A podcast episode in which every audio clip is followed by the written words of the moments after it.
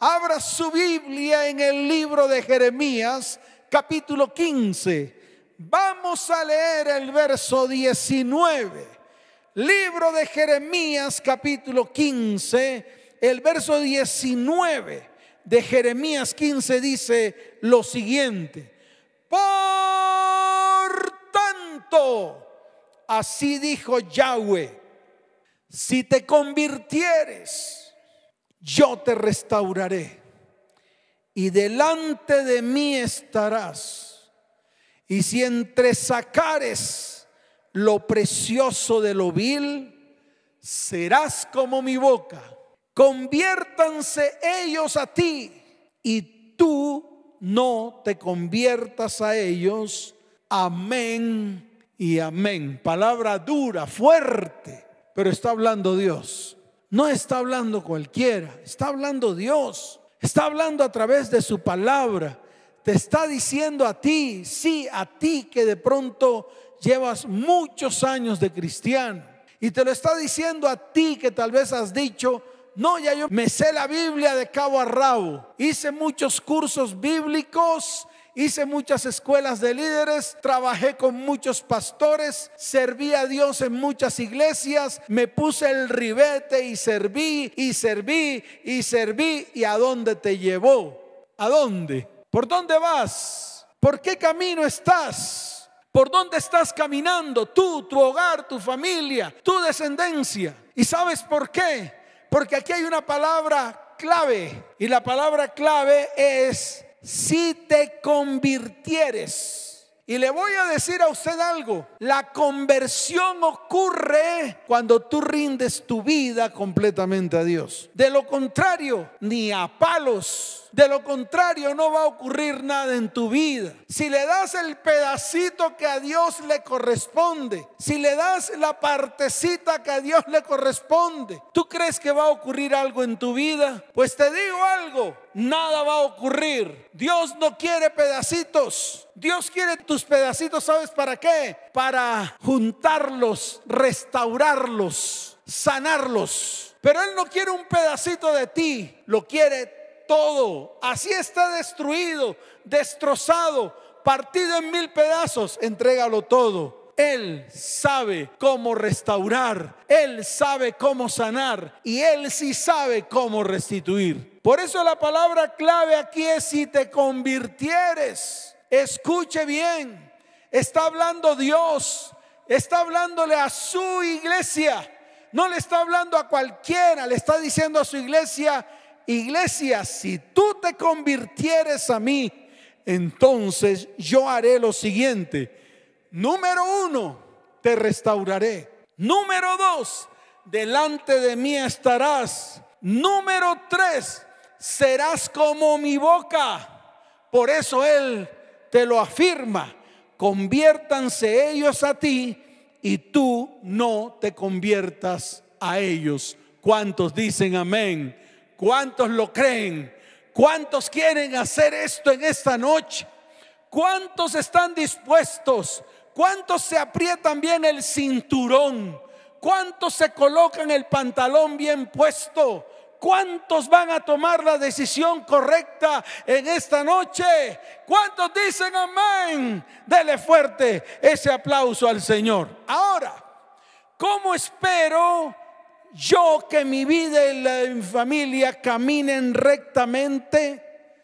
¿Cómo espero que mi familia y yo tengamos un buen futuro? ¿Cómo espero yo que mi familia y yo tengamos un buen final? ¿Cómo espero yo que mis generaciones sean sanadas si todo no comienza por mí? Porque muchas veces queremos que todo comience por el de al lado. No, pastor, es que él, mis hijos, todos los que están a mi alrededor, yo soy el único bueno, yo soy el único santo, yo soy el único convertido. ¿Y de qué te sirve si no das ejemplo? ¿De qué te sirve? ¿De qué te sirve anhelar que todos los que están a tu alrededor estén en bendición si no comienzas tú a buscar la bendición que viene de Dios? Entonces escucha, Todo comienza por uno que se levante. Y te está hablando Dios a ti. Y te está hablando Dios a ti.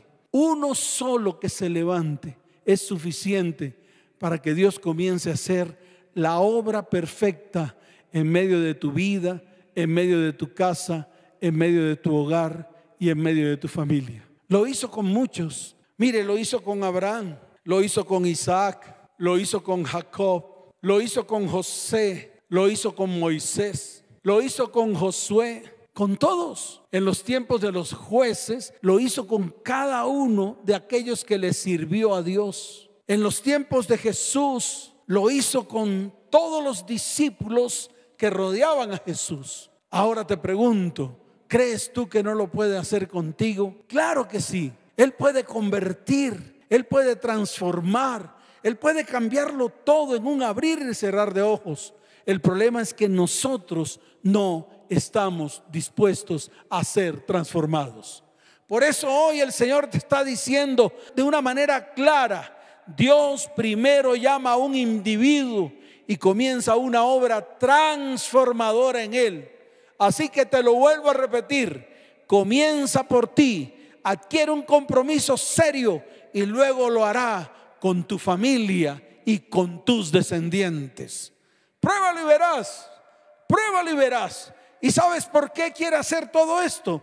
Porque la familia fue una idea que nació en la mente y en el corazón de Dios. La familia no nació al algarete. La familia no nació al azar. La familia nació porque Dios lo trajo a su mente, lo trajo a su corazón y lo expresó a través de su boca. En otras palabras, la familia fue una idea de Dios y colocó en ella propósitos. Número uno, la familia existe para ser un centro de comunión y de amistad con Dios. Y yo no entiendo por qué el peor enemigo de las familias es Dios y el mejor amigo de las familias es Satanás. No, pastor, sí. ¿Y sabes por qué te digo que sí? Porque al interior de los hogares, al interior de las familias, lo que se ve, lo que se siente es la oscuridad neta de las tinieblas. Por eso este es el tiempo en el cual Dios quiere entrar a tu casa, Dios quiere entrar a tu hogar, Dios quiere entrar a tu familia para traer luz. Pero tiene que comenzar por uno, y ese uno tienes que, tiene que ser tú. Por eso el que tiene que adquirir el compromiso con Dios hoy eres tú. Lo segundo, una familia existe para establecer el carácter de Dios en cada persona. ¿Y esto cómo se logra? Conociendo a Dios. Mire, ¿sabe cuál es el problema del cristiano? Que no conoce a su Dios. Lo conoce de oídas, así como lo dijo Job al final. De oídas te había oído, mas ahora mis ojos te ven. Y se lo digo con toda certeza, el cristiano de hoy conoce a Dios de oídas, no lo conoce personalmente, no conoce a ese Dios personal. Y se lo vuelvo a repetir, no conoce a ese Dios personal, a ese Dios que está pendiente de ti. Mire, muchos dicen: pastor, yo creo que Dios no está conmigo.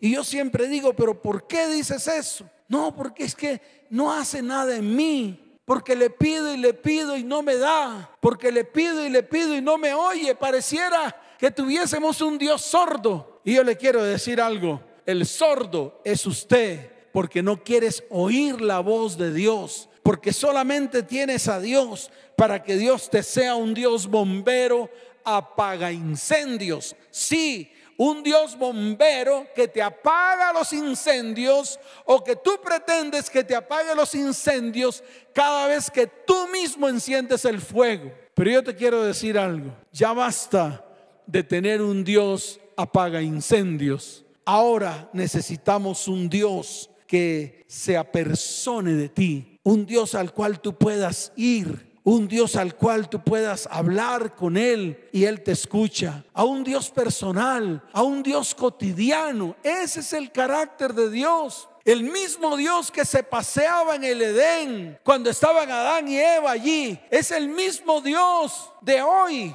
Y siempre será el mismo Dios de mañana, porque Él nunca cambia. Es el mismo ayer, es el mismo hoy y será el mismo mañana.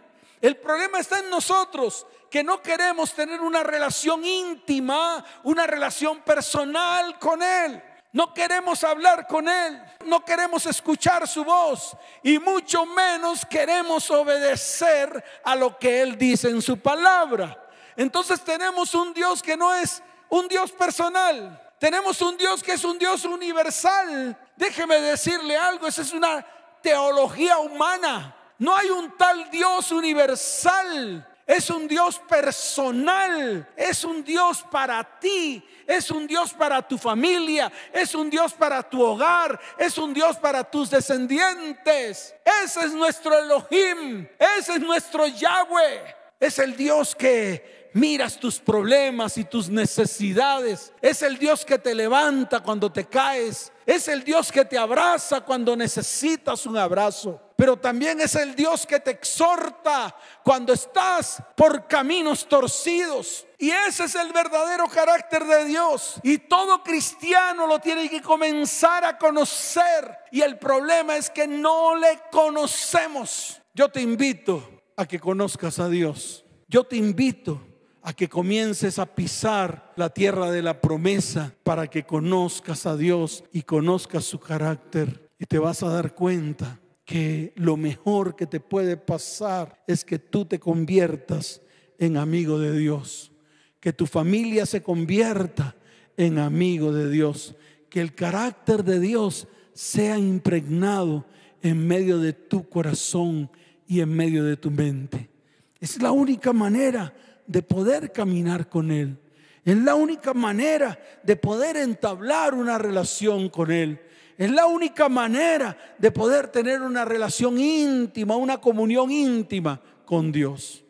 Lo tercero, una familia existe para que se reproduzca natural y espiritualmente. Sí, la reproducción natural y espiritual. Es decir, si el carácter de Dios está en mí, yo lo puedo reproducir en los que están a mi alrededor. Y te lo voy a volver a repetir. Si el carácter de Dios está en mí, yo lo puedo reproducir en las personas que están a mi alrededor. Así de fácil. El problema es que reproducimos el carácter malsano que tenemos. Reproducimos el carácter maldiciente que tenemos. Reproducimos el carácter huraño que tenemos. Reproducimos ese carácter que prácticamente pareciera como carácter de piedra que bota chispa cada vez que te rozas con el otro o con el cercano o con el próximo que está en tu propia casa. Y ese es el carácter que irradias. Pero cuando tú te unes a Dios, escucha bien, el carácter de Dios que se impregna en ti, tú lo podrás impregnar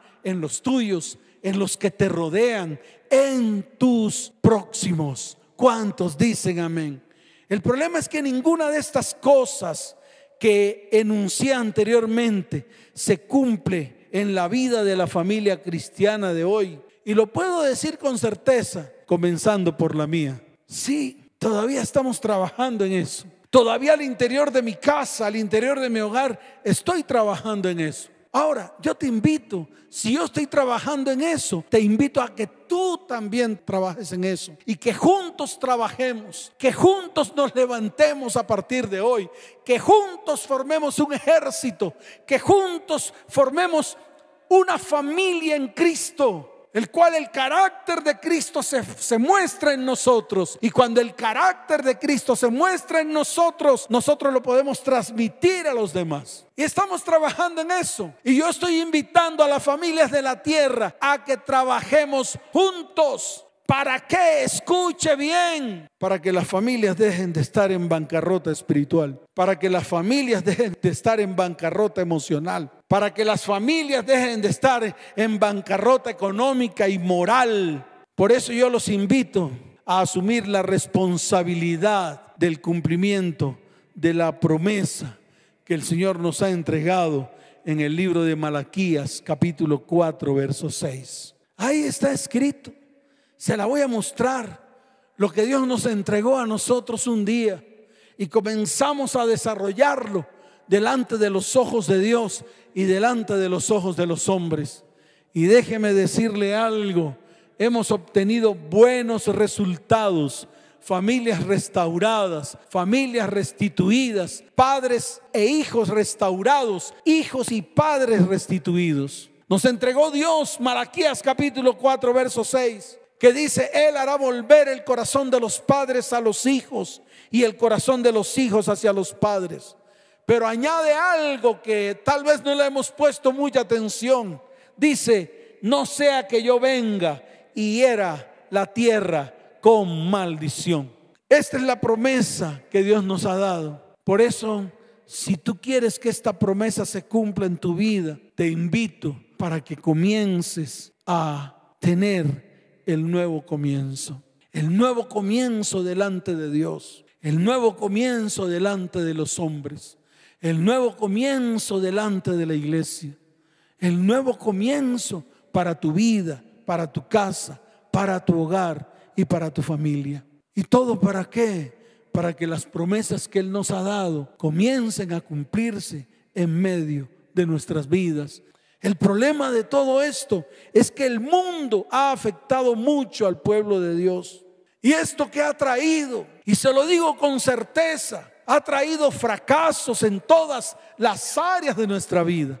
Ha traído destrucción en todas las áreas de nuestra vida. Ha traído el caos y el acabose, tanto en el área emocional, como en el área sexual, como en el área física, como en el área familiar, como en el área espiritual. Nos hemos unido más y más al mundo, hasta tal punto de que el mundo y la teología del mundo ha inundado nuestras vidas y nuestro corazón. Y nos hemos apartado de Dios. Y creemos que porque levantamos las manos o hacemos una oración o leemos una cita bíblica en las redes sociales, ya somos salvos. Si lo hacemos, entonces ya somos de Dios. Yo te quiero decir algo, no es así. Ese es un tiempo muy peligroso para la iglesia. Y tiene que llegar el momento en que la iglesia tiene que retornar a Dios. Y se lo vuelvo a repetir, la iglesia tiene que retornar a Dios. Tiene que volver a Dios. Tiene que volverse con todas las fuerzas del corazón. Porque de lo contrario vendrá la destrucción inminente. Y prácticamente Satanás habrá cumplido su obra en las familias de la tierra. Así como lo oye. Entonces tenemos que levantarnos. Tenemos que detenernos. Tenemos que dejar de llamar a lo bueno malo y a lo malo bueno. Tenemos que volver a los principios. Tenemos que pararnos firmes con pies de plomo. Y en medio de esa plomada, tomar decisiones certeras delante de la presencia del Señor. Para comenzar a ordenar todo lo que se ha desordenado. Para que Dios comience a enderezar todo lo que se ha torcido. Para comenzar a hacer lo que Dios nos ha mandado hacer. Porque de lo contrario, wow, vendrá la hecatombe, vendrá la destrucción inminente de lo que estamos viendo al interior de vidas, al interior de hogares y al interior de las familias. Mire, hay un ejemplo claro en el libro de Números capítulo veinticinco. Yo quiero comenzar por partes. Quiero primero leer lo que está escrito en el libro de Números capítulo veinticinco, desde el verso primero hasta el verso dos. Pero antes de hablar de lo que estaba pasando o de lo que ocurrió en Números capítulo veinticinco, déjeme decirle algo. Ya el pueblo de Israel estaba próximo a coronar la tierra prometida. Próximo. Ya estaba enfrente del Jordán. Estaba muy cerca del monte Nebo, donde Moisés murió. Estaban cerquita, estaban, escuche bien, muy cerca de obtener la bendición, de obtener las promesas que Dios un día les entregó. Así como te ocurre a ti, te ha entregado promesas y estás al borde de la promesa. y de pronto ¡suas! Viene un resbalón y ahí se acaba todo. Eso estaba pasando con el pueblo de Israel. Estaban en un lugar llamado Sitim. Sí, estaban allí, en un lugar llamado Sitim. Y allí comenzó el pueblo a fornicar con las hijas de Moab. Dice la palabra: moraba Israel en Sitim y el pueblo empezó a fornicar con las hijas de Moab. Verso dos del capítulo veinticinco de Números: las cuales invitaban al pueblo a los sacrificios de sus dioses, y el pueblo comió y se inclinó a sus dioses. Cerca de la tierra prometida, desde ese lugar podían divisar el Jordán, desde ese lugar podían divisar la tierra prometida, desde ese lugar podían divisar las promesas. El problema fue que comenzaron, escuche bien, a hacer lo incorrecto delante de los ojos de Dios. No fue cualquier persona las que comenzaron a hacer todas estas cosas.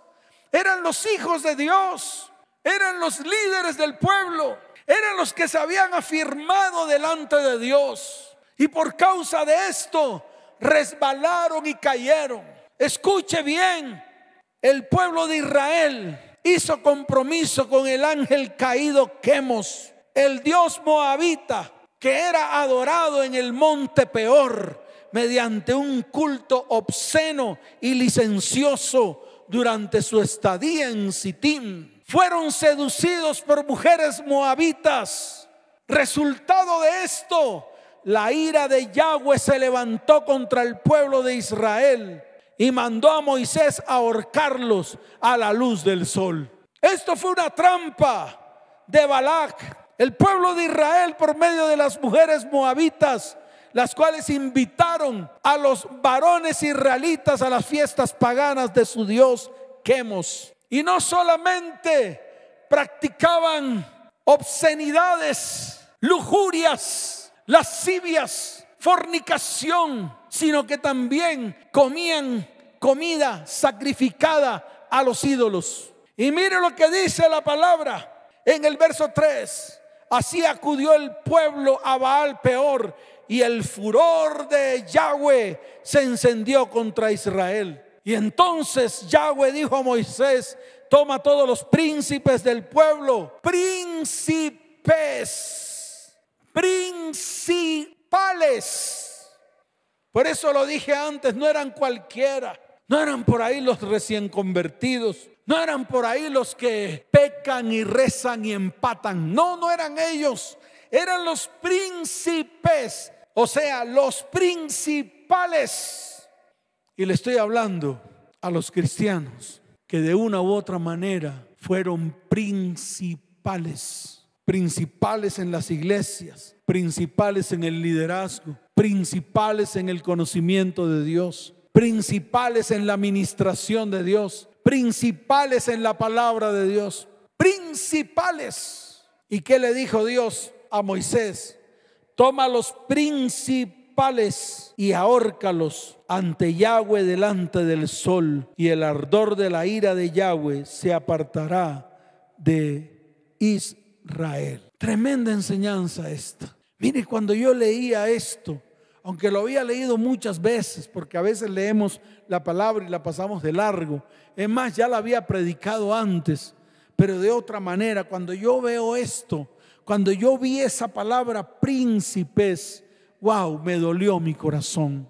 Y yo le quiero hablar a los líderes de las iglesias. Yo le quiero hablar a aquellos que han perdido la fe. Yo les quiero hablar a aquellos que han retrocedido. Yo les quiero hablar a aquellos que un día creyeron y que hoy su fe se ha amainado.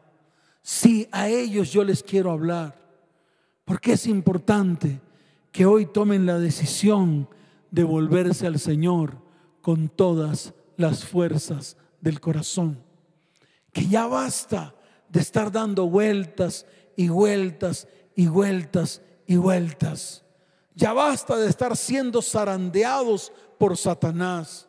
Ya basta de estar introduciendo tinieblas a sus vidas, a sus hogares, a sus familias. Ya basta.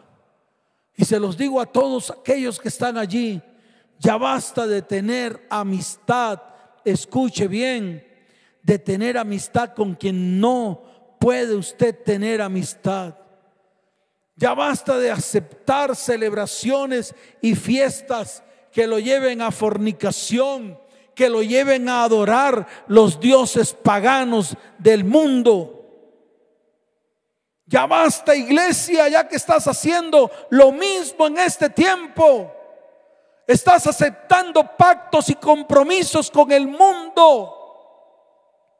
Y tiene que entender la iglesia de hoy que la luz y las tinieblas nunca pueden unirse. Y se lo vuelvo a repetir, la luz con las tinieblas nunca podrán unirse. Tiene que haber una línea divisoria, y esa línea divisoria la tiene que trazar usted, y usted que conoce de Dios, que conoce los principios y fundamentos, que un día dijo yo quiero y al final sencillamente se apartó de todo. Tiene que retornar a Dios nuevamente usted. Tiene que volver a Dios nuevamente. Ya basta de estar lejano de Dios. Ya basta de estar contaminando su vida. Ya basta de estar contaminando su casa, su hogar, su familia y su descendencia. Es el tiempo de pararse firme. Párese firme. Escuche, y le voy a hablar a todos aquellos que pertenecen a la iglesia de Cristo. Nosotros fuimos enviados, fuimos puestos en este mundo para predicar el evangelio.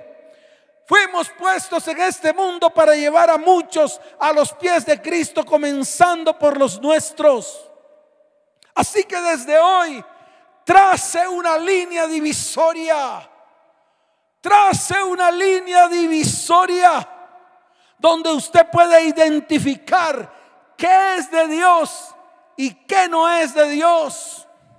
Y se lo digo a usted, mire el interior de su casa, haga un inventario espiritual. Sí, un inventario espiritual. Y miren ese inventario, qué es de Dios y qué no es de Dios. Y lo que no sea de Dios, échelo fuera de su vida, échelo fuera de su hogar y échelo fuera de su descendencia. Se acabó el lío. ¿Le guste o no? ¡Ay, qué rico, pastor! Es más rico. ¿Cuánto le dura? Hombre, que dura. Pero algo, lo que poquito dura se acaba muy rápido. ¿Sabe por qué? Porque es terrenal, humano y carnal. Entonces usted decida, tome la decisión hoy. Mire qué quiere con su hogar, con su familia y con su descendencia. Escuche, la maldad ha llegado hasta el cielo en este tiempo. Y se lo vuelvo a repetir para que usted lo entienda. Si usted cristiano, si usted hombre de Dios, si usted líder de iglesia, si usted que se quiere levantar en este tiempo porque nada le ha salido bien, la maldad en este tiempo ha llegado hasta el cielo. ¿Y sabes por qué? Porque muchos saben hacer lo bueno y no lo hacen. Y la palabra dice que el que sabe hacer lo bueno y no lo hace, le es pecado. Eso lo encuentra usted en el libro de Santiago, capítulo cuatro, verso diecisiete. Y se lo voy a leer. Voy a abrir mi Biblia ya en Santiago, capítulo cuatro, verso diecisiete. Tal vez es el libro que menos le gusta al cristiano, porque le dice la verdad. Santiago, capítulo cuatro, verso diecisiete, dice la palabra: y el que sabe hacer lo bueno y no lo hace, le es pecado. Y yo sé que hay muchos que saben hacer lo bueno, porque aprendieron a hacer lo bueno, pero no lo hacen. Por eso es el tiempo de levantarnos e ir tras el propósito de restaurar, restituir familias y descendientes, de hacer, escuche, lo que es importante. El resto, basura. Eso es lo importante. El resto es basura. La mentira, wow, es lo segundo que está ocurriendo. La verdad me permite ir en dirección correcta, me permite confiar en el Señor y en sus mandamientos, me permite confiar en sus planes y propósitos, lo que el Señor tiene para mi vida, mi hogar y mi familia, porque Él es la verdad y Él es la vida. Pero escuche bien, la mentira se encuentra en nuestras calles, en nuestros hogares. La mentira se encuentra en los centros comerciales, en las escuelas, en la música que escuchamos.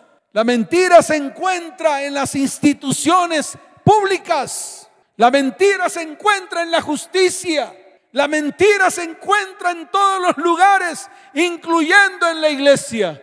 Así que es necesario desechar la mentira y hablar la verdad. Y yo te invito a que hoy comiences a hablar verdad. Comienza a hablar la verdad, y la verdad se llama Jesucristo. Él es la verdad. Y lo tercero, la desobediencia. Una de las causas de la desobediencia a lo que el Señor nos dice a través de la palabra es la rebeldía. Prácticamente, escuche, queremos hacer lo que se nos da la real gana. Así le suene feo, pero muchos hacen lo que se les da la real gana. Y al hacer lo que se le da la real gana, están trayendo destrucción en medio de sus vidas, en medio de sus hogares y en medio de sus descendencias. La rebeldía se muestra por nuestra falta de oír y de ver. Y estoy hablando en términos espirituales. Escuche bien, por causa de la rebeldía viene la desobediencia. Y al venir la desobediencia, nos volvemos ciegos y nos volvemos sordos. Así que levántate, porque yo estoy seguro que todos piensan que hacer lo correcto es hacer lo que les toca hacer. Lo difícil no es hacer lo correcto, lo difícil es saber qué es lo correcto. Y hacer lo correcto es hacer lo que está escrito en la palabra de Dios. Y al final de todo esto, ¿qué trae? Lo que dije al comienzo: problemas económicos, problemas físicos, problemas sexuales, problemas emocionales y problemas espirituales. Iglesia, no te escondas. En el libro de Isaías, capítulo veintinueve, quiero que abras tu Biblia allí. En el verso quince hay una palabra. Esta palabra toca a muchos. A mí también me tocó. En el libro de Isaías, capítulo veintinueve, verso quince, dice la palabra: ¡ay! ¡Wow! Esos ayayayes a mí me dan, me dan temor de Dios, porque son advertencias de parte de Dios, y son las advertencias que Dios le está dando hoy a su pueblo. Dice: ¡ay de los que se esconden de Jehová, encubriendo el consejo, y sus obras están en tinieblas, y dicen: ¿quién nos ve y quién nos conoce? Y así anda el pueblo cristiano, escondiéndose de Dios, medio asomándose a través de un versículo bíblico, asomándose mediante eh, algún me gusta de alguien que dice alguna palabra emocional, porque de eso estamos llenos. Y creemos que con escuchar cantidad de basura espiritual, cantidad de herejías espirituales que hoy en día polulan por las redes sociales y por hombres que se suponen predican la palabra, entonces ya creemos que nos estamos acercando a Dios. Escuche, párese firme, no es suficiente. Vuélvase al Señor, retorne a Dios. A partir de hoy, haga un alto en el camino y retorne a Dios. Por eso te invito a que te coloques en pie, a que levantes tus manos al cielo, a que hoy sea un día especial, el día que Dios ha preparado para bendecir tu vida, tu casa, tu hogar y tu familia. A que hoy nos levantemos delante de Dios y adquiramos un compromiso serio Lo voy a llamar así, lo voy a llamar compromiso serio. Y tiene que comenzar por ti, y tiene que comenzar por ti. Ponte en pie, junto con tu cónyuge, si tienes cónyuge, junto con tus hijos, si tienes hijos, junto con tu familia, si tienes familia. Pero hoy es el día de retornar a Dios. Hoy es el día de afirmarse. Hoy es el día de pararse firme, de tomar una decisión delante de Dios. Una decisión certera, una decisión correcta. Así que colócate en pie, levanta tu mano derecha, cierra tus ojos y vamos a hacer esta oración. No es una simple oración, no es una oración de fe. Es una oración de retorno. Es una oración para retornar a Dios. Es una oración para volvernos a Él con todo el corazón. Es una oración para decir: ya basta, el mundo me tiene acorralado. Ya basta, quiero salir de la inmundicia y de la maldad. Quiero que mi familia, quiero que mis hijos, quiero que mi descendencia salgan de la inmundicia espiritual en la cual están. Levanta tu mano al cielo, levanta tu voz y dile al Señor: Señor, dirígeme. Señor, guíame. Alza tu voz y dile: Señor, transfórmame. Señor, hoy es el día en el cual quiero encontrarme contigo.